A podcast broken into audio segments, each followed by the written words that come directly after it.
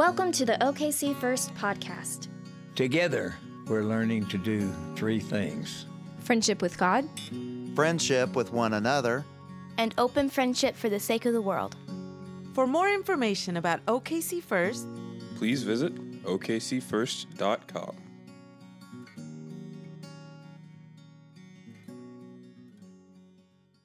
Today's scripture comes from Isaiah chapter 9, verses 1 through 4.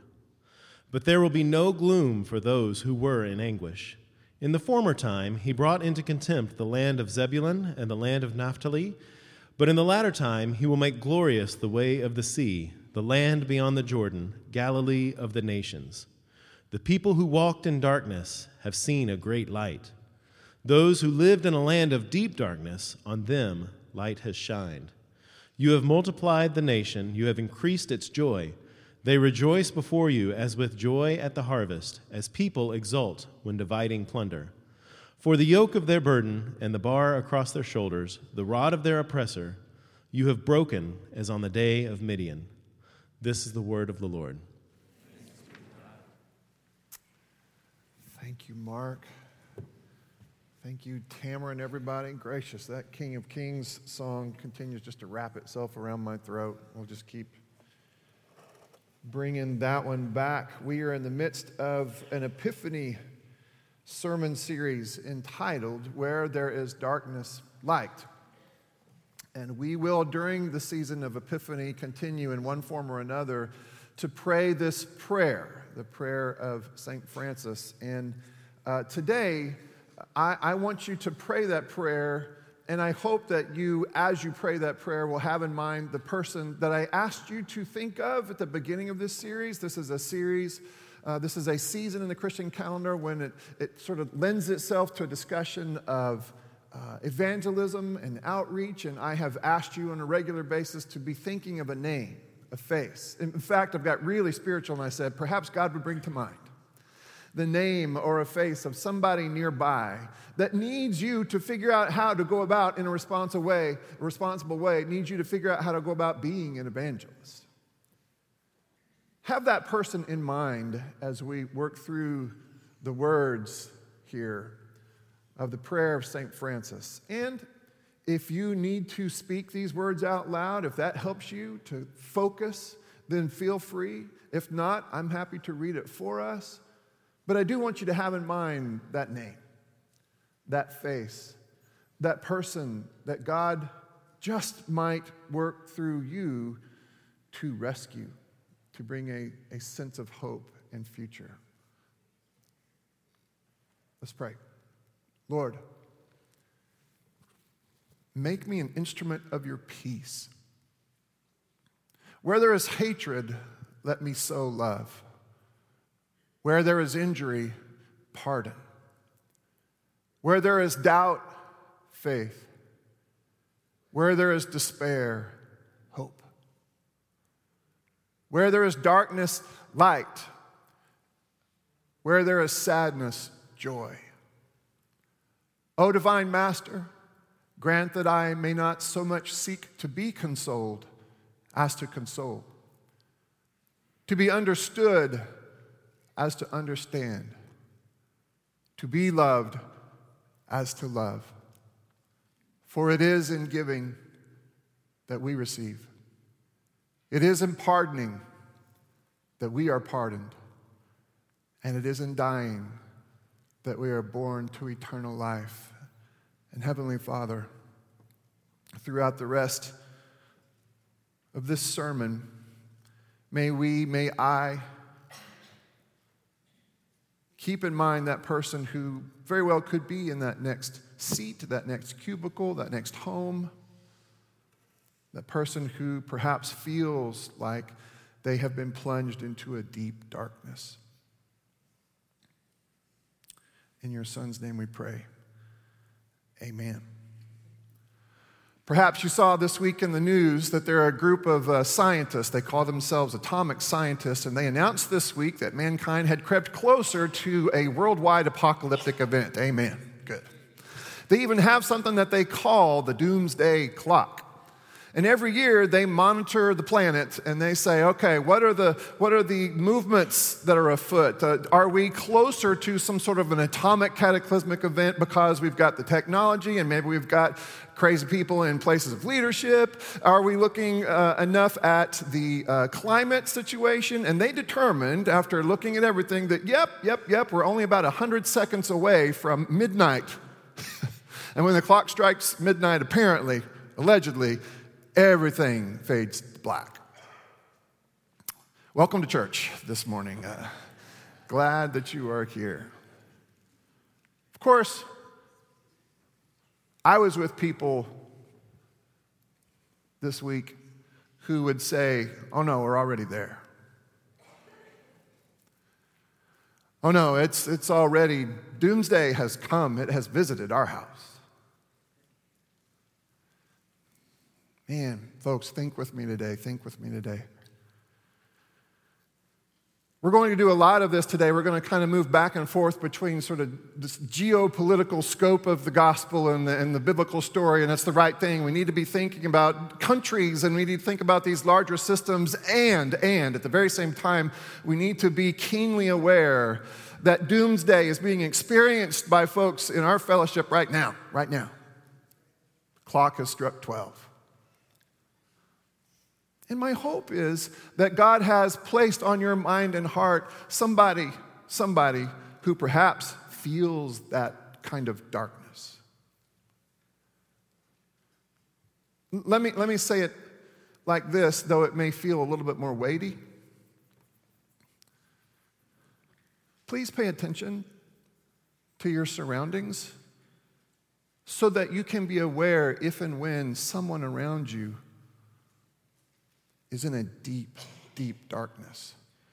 Because I can promise you, if you become aware of a person that is in deep, deep darkness, you have your answer if you are praying the prayer God, where will you send me to be light? There. There. Your Christian walk, my Christian walk, has never just, it's never been just about you or me, our individual lives. If, if we have sequestered ourselves such that the entirety of my Christian imagination has to do with me trying to finally get myself under control so that I don't do the bad thing. If that's what it is, if that's what it's been, then you have missed out not only on perhaps, perhaps a more important, but for sure a more rewarding aspect of your faith, which is that next person. The next person whose home has been visited with cancer. The next person who perhaps just lost a parent or is in the process of losing a child. The next person who just lost her job. The next person who just filed for bankruptcy. The next person who is incredibly alone, isolated. The, the next person whose wounds are perhaps self inflicted and yet still painful. Darkness, darkness all around. And here's the thing you are called to that darkness. You are. Now, I hope with the help of Isaiah, to give all of us, each of us, all of us, and, and, me included, some idea of what can be said, what can be said to a person who is sitting there in the pit. Hopefully, Isaiah, and then finally, Matthew can help us, but we will, we will start with Isaiah and start with this background information. Now, Zebulun and Naphtali. So uh, I'm sorry, there's a whole lot of this sermon that will, that will feel a little lecture ish, and I, and I apologize ahead of time. That's not my strong suit, it's Aaron's strong suit. Uh, but it's not my strong suit, but uh, just sort of bear with me because I, I, hope it will all make sense. You, you see these, these countries noted, listed. And by the way, they will be listed again, the book of Matthew. We'll get there here toward the end. Zebulun and Naphtali. 12 tribes of Israel. Remember that when all the, the land was, was sort of portioned out, apportioned out? Zebulun and Naphtali, those, was, those were two different patches of ground representative of, of each of them, one of the tribes. They didn't really count that much, to be honest with you. In fact, Zebulun and Naphtali are only famous because they are not so famous. They were the places where, if there was to be a battle fought, they more than likely would take place on that particular patch of ground, Zebulun, and that other patch of ground, Naphtali. it seems like it seems like anytime there was a conflict, it was always going to erupt on their patch of ground. And over a period of time, that, when that happens, generation after generation, it, I mean, it, it, starts to, it starts to kind of wear on you, right? It starts to kind of wear on the, the collected consciousness of the people who live in those places. I mean, there's some real evidence that even by the time this particular passage had been spoken into existence, there's some real evidence that Zebulun and Naphtali had kind of been absorbed by other stronger entities maybe they didn't even exist as political entities anymore because so much had happened, so much had occurred that they had kind of already been battered into non existence. Dark, dark, darkness. Legend has it that you wouldn't very often plant crops, plant crops, this is important, in Zebulun and Naphtali because you never really knew if there was going to be a harvest, and you never really knew if there was good weather and there was a harvest, whether or not you'd be able to keep it because somebody was always going to come in and conquer you and take your stuff anyway. In fact, another legend says this be careful.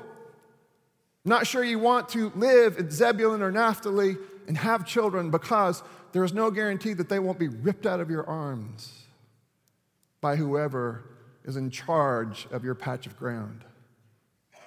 Sent away, sold off dark Zebulun and Naphtali. You've heard me talk about the disciple class, and I, and I talk about Jason talking about exile. The first exile happens at the hands of this brutal Assyrian empire. The Assyrians conquered from the north. A couple of places that they found very little resistance Zebulun and Naphtali. As a matter of fact, Assyria would absolutely destroy the northern 10 tribes, the northern kingdom. For all intents and purposes, they would cease to exist. Zebulun and Naphtali were amongst the first casualties, let's say. Dark. Dark. Now, Isaiah 9 is written from the vantage point of a prophet who actually served in the southern kingdom, let's say right there around Jerusalem. Isaiah was an advisor to, I believe it says in the Old Testament in the ancient Hebrew, idiot King Ahaz. I think that's what they call him, idiot King Ahaz. Now, Ahaz was the king of the southern kingdom. Ahaz, rightfully so, was very nervous. Very nervous about all that he saw approaching the southern kingdom, the doorsteps of the temple in Jerusalem. Ahaz should have been God's leader, should have been God's helper, should have been God's king. But Ahaz is infamous because Ahaz was willing to try almost anything and everything except relying on God in a moment of darkness. Isaiah was the voice in his ear saying, You are an idiot. Isaiah was the voice in Ahaz's ear to say, You can't be this way. Trust God. God is trustworthy. Ahaz, I know that you are in a dark place. Now, watch this. And, Israel, and Isaiah seems to be saying to Ahaz, Look, you're especially vulnerable when you're in a dark place. And perhaps more than any other time, you're willing to try anything else other than God just to try to hedge all of your bets. It's a bit like the person who wears the cross around his neck and has a rabbit's foot in his pocket, just in case. Ahaz was the worst about that. Ahaz tried everything else rather than commit to and rely on and have faith in the God who had salvaged them before. So Ahaz was screaming at the rooftops. Our king has to rely on God. Our king has to rely on God. But he wouldn't, and he didn't. And so you have chapter 8. And the prophet of God, Isaiah, says, Look, I know that you're in darkness. But in these moments of darkness, you are choosing anything and everything else as a resource rather than the leadership of God? Chapter 8, verse 19. Now the people say to you, Consult the ghosts and the familiar spirits that chirp and mutter.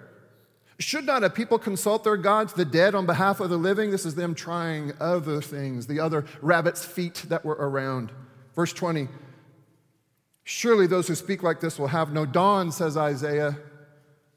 They will pass through the land greatly distressed and hungry. When they are hungry, they will be enraged and will curse their king and their gods because those other gods are just, they're, they're not real. They won't speak, they won't help. They will turn their faces upward. Or they will look to the earth, but will only see distress and darkness, the gloom of anguish, and they will be thrust into thick darkness. All right, pause button. We'll get back to this whole issue here. We'll get back to the, to the lecture here in a second. But I want to talk again, just for a moment, about your connection with the person who perhaps is sitting in deep darkness. What is something that you might be able to say to them? Here, watch this. I know this is going to be easy for me to say, and sometimes it's harder to relate, but here's one of the things that you can say to a person suffering deep, deep, deep, deep darkness. Here it is God is trustworthy. And you say God is trustworthy in the hopes of helping your friend to circumnavigate all the different voices that might have great advice for them but is not godly. What you can say to the person thrust into deep darkness again, disease, death, destruction. What you can say is, This is dark. Please don't deny that it's dark. This is dark, but God is trustworthy.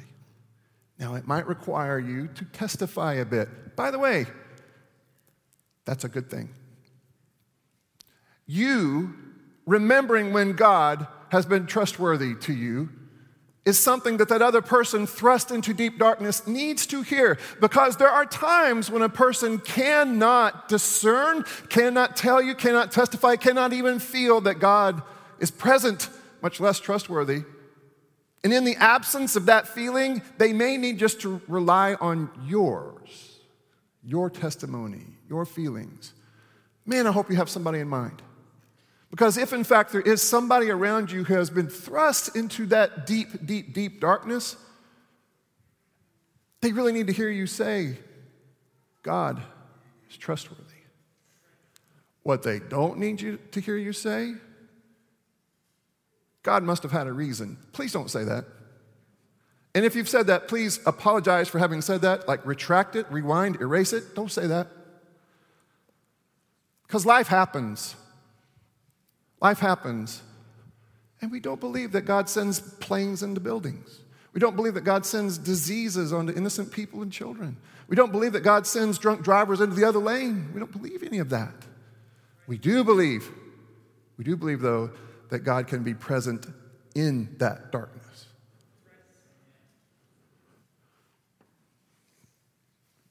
Okay, back to Isaiah.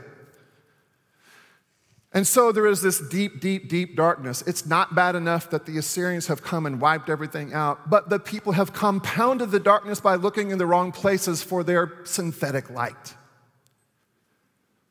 And so they've been thrust into a thick darkness. But there will be no gloom for those who were in anguish. In the former time, he brought into contempt the land of Zebulun and Naphtali. But in the latter time, new days are coming. He will make glorious the way of the sea, the land beyond the Jordan, Galilee and the nations, all of that map that I was just showing you a minute ago.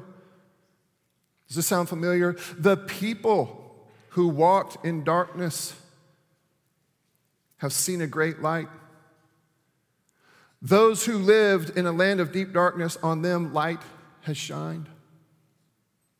All right, let's go back to your friend who's in deep, deep, deep darkness. Now, this is going to be a challenge for all of us, right? But if we're going to take our cues from the book of Isaiah here and these words in the ninth chapter of the book of Isaiah, here are two things that we can say help is on the way, and help that is real. All right, here's what I mean. And we read this, we read this passage and other passages like it sometimes, and we think it only has to do with Jesus. It's just part of the reason I've constructed the sermon as I have is to make sure that you recognize that there were resources here for the ancient people of God that had nothing, at this point, had nothing to do with Jesus. It is the testimony of this ancient prophet that there would be, in short order, help and real help, not just spiritual help. Hey, y'all, the gospel intends to operate in real life and not just spiritual life. And all God's people said, Man, I need you to say amen there. Because in addition, let, me add to the list of things not to say to people. Here, here's what you can't say to people don't even pay attention to that darkness. Don't, it's not even, it's act like it's not even their only smile. Turn that frown upside down. No, it's cancer.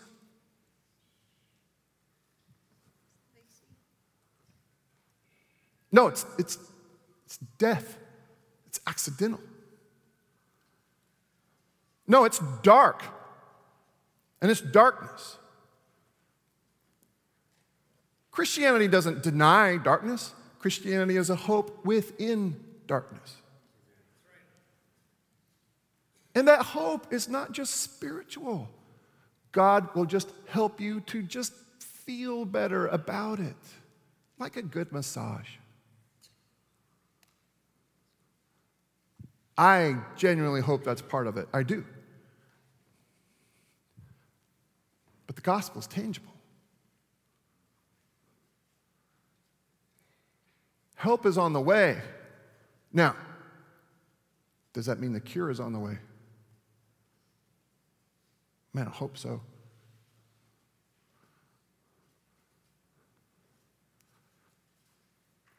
But we Christians are the odd people who, in every situation, regardless of how dark, and that would include death, we Christians are the people, I've heard Jason say it a thousand times, more like 150 times like literally 150 times. Even in the face of death, we Christians are the folks in the room who still have hope.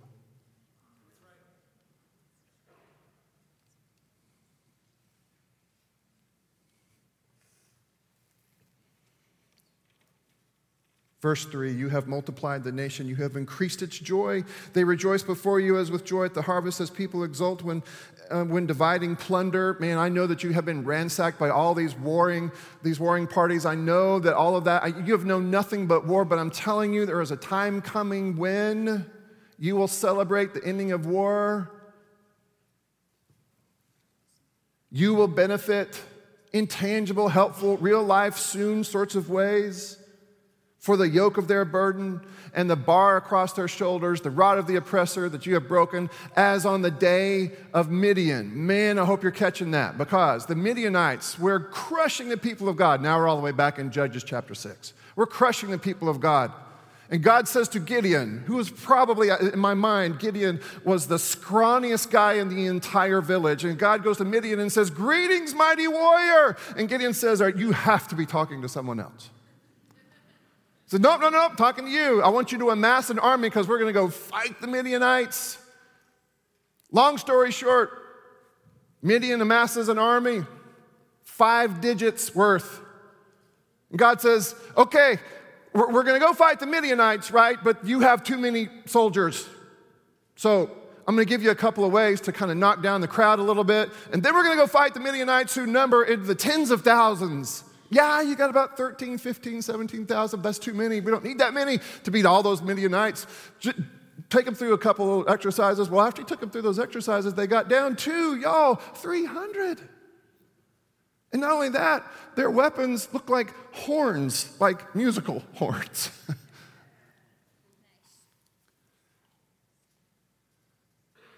but in a story that the people of Israel gripped with both hands, they remembered how God used those 300 people.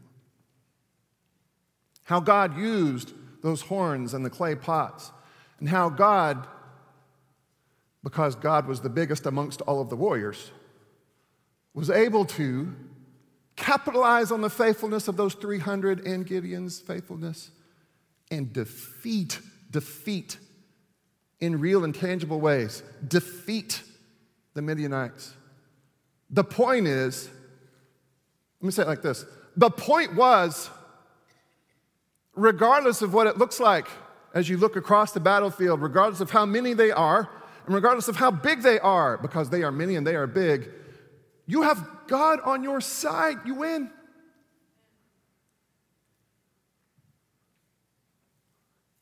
Harkening back to that old story.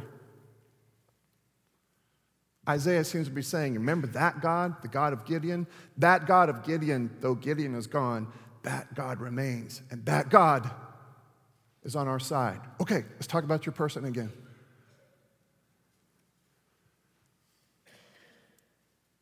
Something else you might be able to say is, Hey, that God is on our side. That God who cannot be outnumbered, is on our side. That God is on the way. That God is the reason we have hope. For all the boots of the tramping warriors, and all the garments rolled in blood shall be burned as fuel for the fire. See if this sounds familiar. For a child has been born to us, a son is given, authority rests upon his shoulders, and he is named Wonderful Counselor, Mighty God, Everlasting Father, Prince of Peace. Now, by the way, I'm going to keep reading here. Yes, Ahaz would have a son. The son's name was Hezekiah. And yes, yes, if you will read, you will see that God has, in fact, been able to do some amazing things, kind of Gideon like actually, in and through Hezekiah to protect Jerusalem. Now, it does seem to me, though, that Isaiah has in mind Hezekiah and more. Hezekiah and more. This trajectory changing God who was on the side of Gideon way back when, is still on your side, Zebulun and Naphtali. This God will intervene in ways that are unmistakable and change your fortunes. His authority shall grow continually, and there shall be endless peace for the throne of David and his kingdom. He will establish and uphold it with justice and with righteousness from this time onward and forevermore. This is a very important line. The zeal of the Lord of hosts will do this.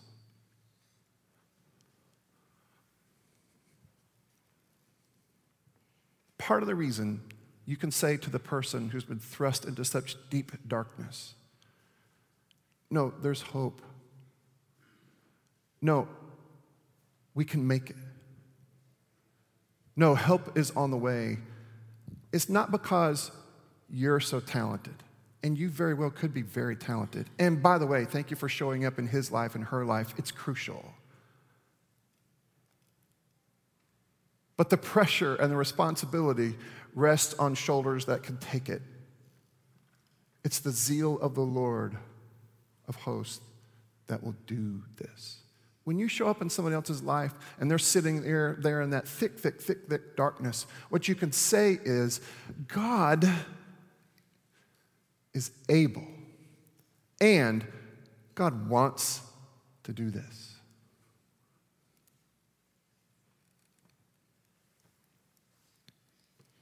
Fast forward. It's Matthew now, chapter 4, verse 12. Now, when Jesus heard that John had been arrested, he withdrew to Galilee. He's frightened.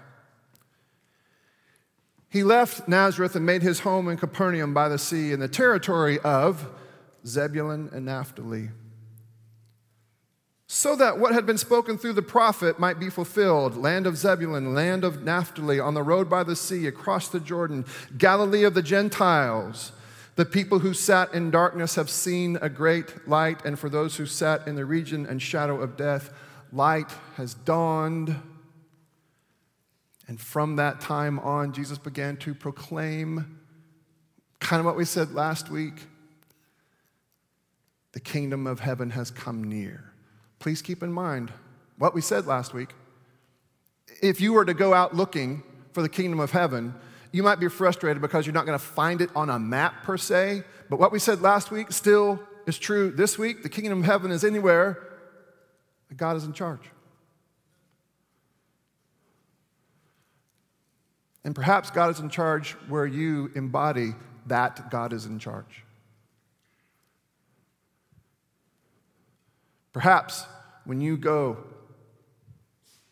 and utter in deep faithfulness and you give voice to this hope and you retell, let's say, the story of Gideon and maybe work your way through even Isaiah. Wow, that would be, that'd be, that'd be super impressed.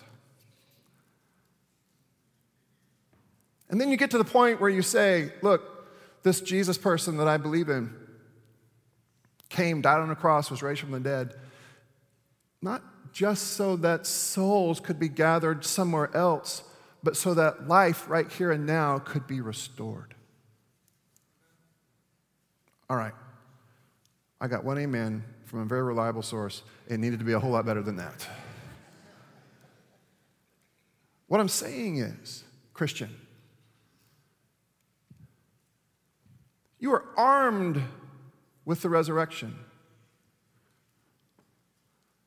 There is no darkness that can overcome the light of the resurrection. You have an opportunity to go and speak to how this Jesus has done more than just save your soul, but has actually salvaged your life.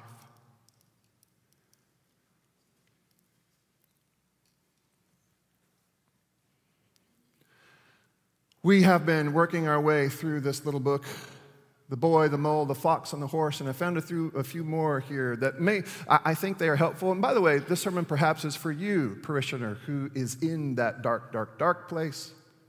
So maybe these messages, these simple little pictures will be for you.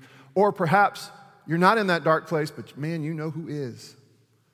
You have a family member, you have a neighbor, you have a coworker, you have an acquaintance, you have a friend, perhaps it's an enemy who is in this deep, deep, deep, dark place, and you just don't know what to say, maybe this can help us. There are dark clouds, said the boy. Yes, but they will move on, said the horse. The blue sky above never leaves.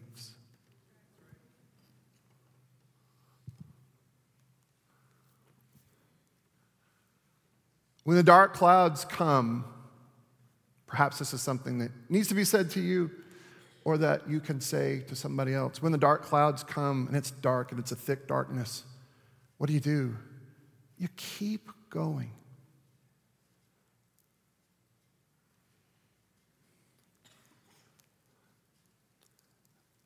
This is my favorite because you are going to put some skin and flesh on this. The horse says to the boy, You fell, but I've got you. You fell, but I've got you. Wait a minute, John, this puts a little too much pressure. Who am I to catch somebody else? You're the body of Christ.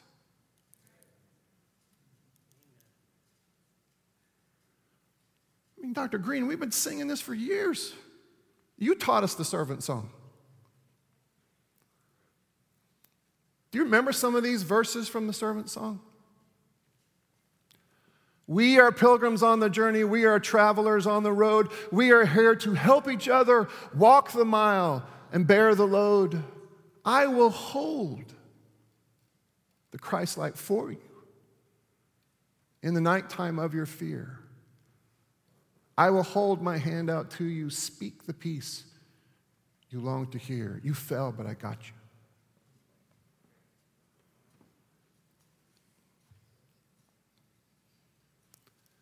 Here's the last thing I would say to you before I read this. Here's the last thing, last little bit of advice. I took my friend Brent with me. We did some hospital calling this week, and in the car, we, we did a lot of philosophizing. We, we think we're going to put all of this in book form someday, and it's going to sell literally dozens of books someday. We're just sure of that. But what do you say? What do you say when you show up on a scene of thick, thick, thick, thick, thick darkness? What do you say?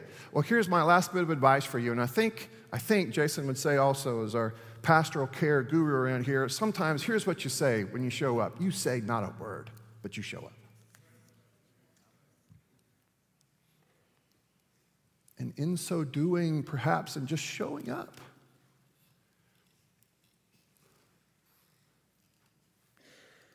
that is a way of actually saying something very important. I got you. I will weep when you are weeping. When you laugh, I'll laugh with you.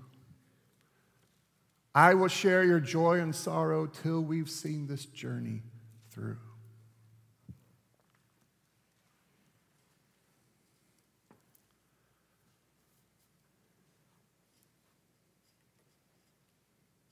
So, beginning of this sermon, I asked you to allow God to bring to mind the name or the face of someone.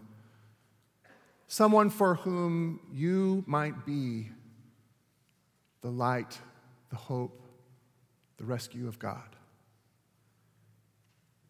You're not God. You are entrusted with the Christ light.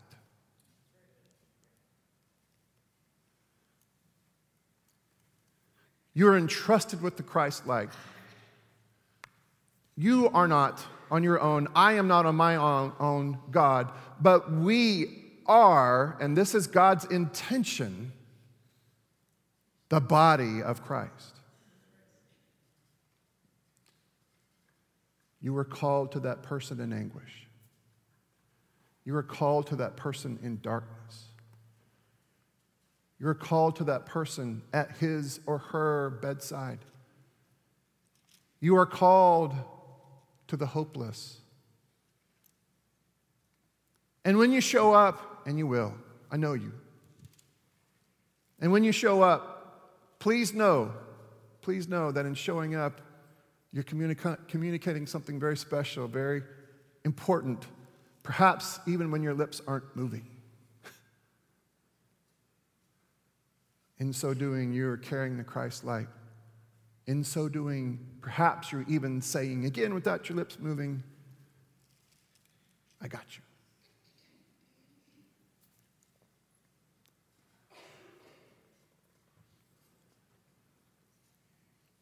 It's still heavy, though, isn't it? And so we will eat and drink and be nourished, that we would have the energy to be used as the tangible body of Christ. So if you're helping us, please come and set our table. Heavenly Father, as they come, we would ask that you would bless these elements and that it, somehow it would be more than just a piece of matzah bread and a sip of juice. Bless these elements, God, and somehow with them awaken us to your presence, open our eyes to the presence of others who are in deep, thick darkness. With these elements, God, resource us, resource our imaginations. But God, resource our bodies, give us strength. Give us strength to be people of hope. Give us strength, God, just enough strength to carry this Christ light around, even into the most dark places. In a moment, I'm going to ask you to stand to your feet. All of you who are willing and want to participate, I'm going to ask you to stand to your feet, to exit your pew to your left, and to come forward with your hands cupped to receive these gifts of God, meant always for the people of God. And as you approach someone, as you approach someone holding a plate of bread, make sure that you have your hands cupped to receive this gift of grace, this gift that can't be gotten any other way. As you approach a person holding the bread, that person, here it'd be Patrick, will snap off a piece and press it into your hands and say, This is that body of Christ, broken for you. Take that piece of bread, don't eat it just yet, but dip it into the cup. Lisa will say, And this is the blood of Christ shed for you. And then take and eat and be nourished, be strengthened.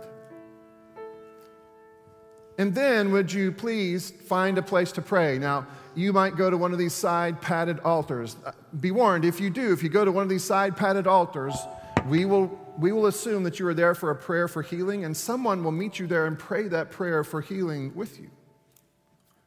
And it could be a physical healing that you need. Maybe it's somebody else's physical healing, but it might be emotional Perhaps it's relational or even familial somehow. If you need healing, that's a great place to pray that prayer. And someone will meet you there and anoint you with oil. And Ken, if you could take this, anoint you with oil, representative of the clingy presence of the Spirit in your life. Perhaps you want to come to one of these front mourners' benches. We, we won't actually assume anything, but if you come here, at some point, someone will, I will, someone will touch you so that you can have that tangible reminder that you are not alone because you are not alone. And you can circle right back around and sit back in your pew. Certainly, certainly fine for you to do that too. But I do want you to continue to pray. And if you are in that dark place, I hope that as you pray, that you will hear some of these messages come to you. But if that's not you, will you please pray for the person that God has brought to mind? And if God's not brought anybody to mind, pray that God would bring someone to mind. Someone for whom you might be the tangible expression of light and presence and hope. If you want to, you can make a special trip up here to dip your fingers into this bowl of water meant to remind you of the moment of your inclusion in this people as pe- people with the cause, with the calling, the moment of your baptism. That's what this is here for. You may ask yourself, well, who is eligible to participate today? Here, here's the thing at a church like ours that celebrates an open table, if you recognize your need for grace, no other questions need to be asked or answered. If you recognize your need for grace, you're welcome here. If you can't come to us, Jason and Augustina will come to you. It was on the night that was betrayed that our Savior took bread. He blessed it and he broke it and he gave it to his disciples, saying, This is my body broken for you, and every time you eat of it, including today, remember me. Later on, he would take the cup, the cup of the new covenant, hold it up before them, and he said, And this is my blood, the blood of a new covenant, and every time you drink of it, including today, remember remember me. And now, all across the sanctuary, if you would, I would invite you to stand to your feet, to exit your pew to the left, and to come forward with your hands cupped to receive these gifts of God meant to nourish you, the people of God.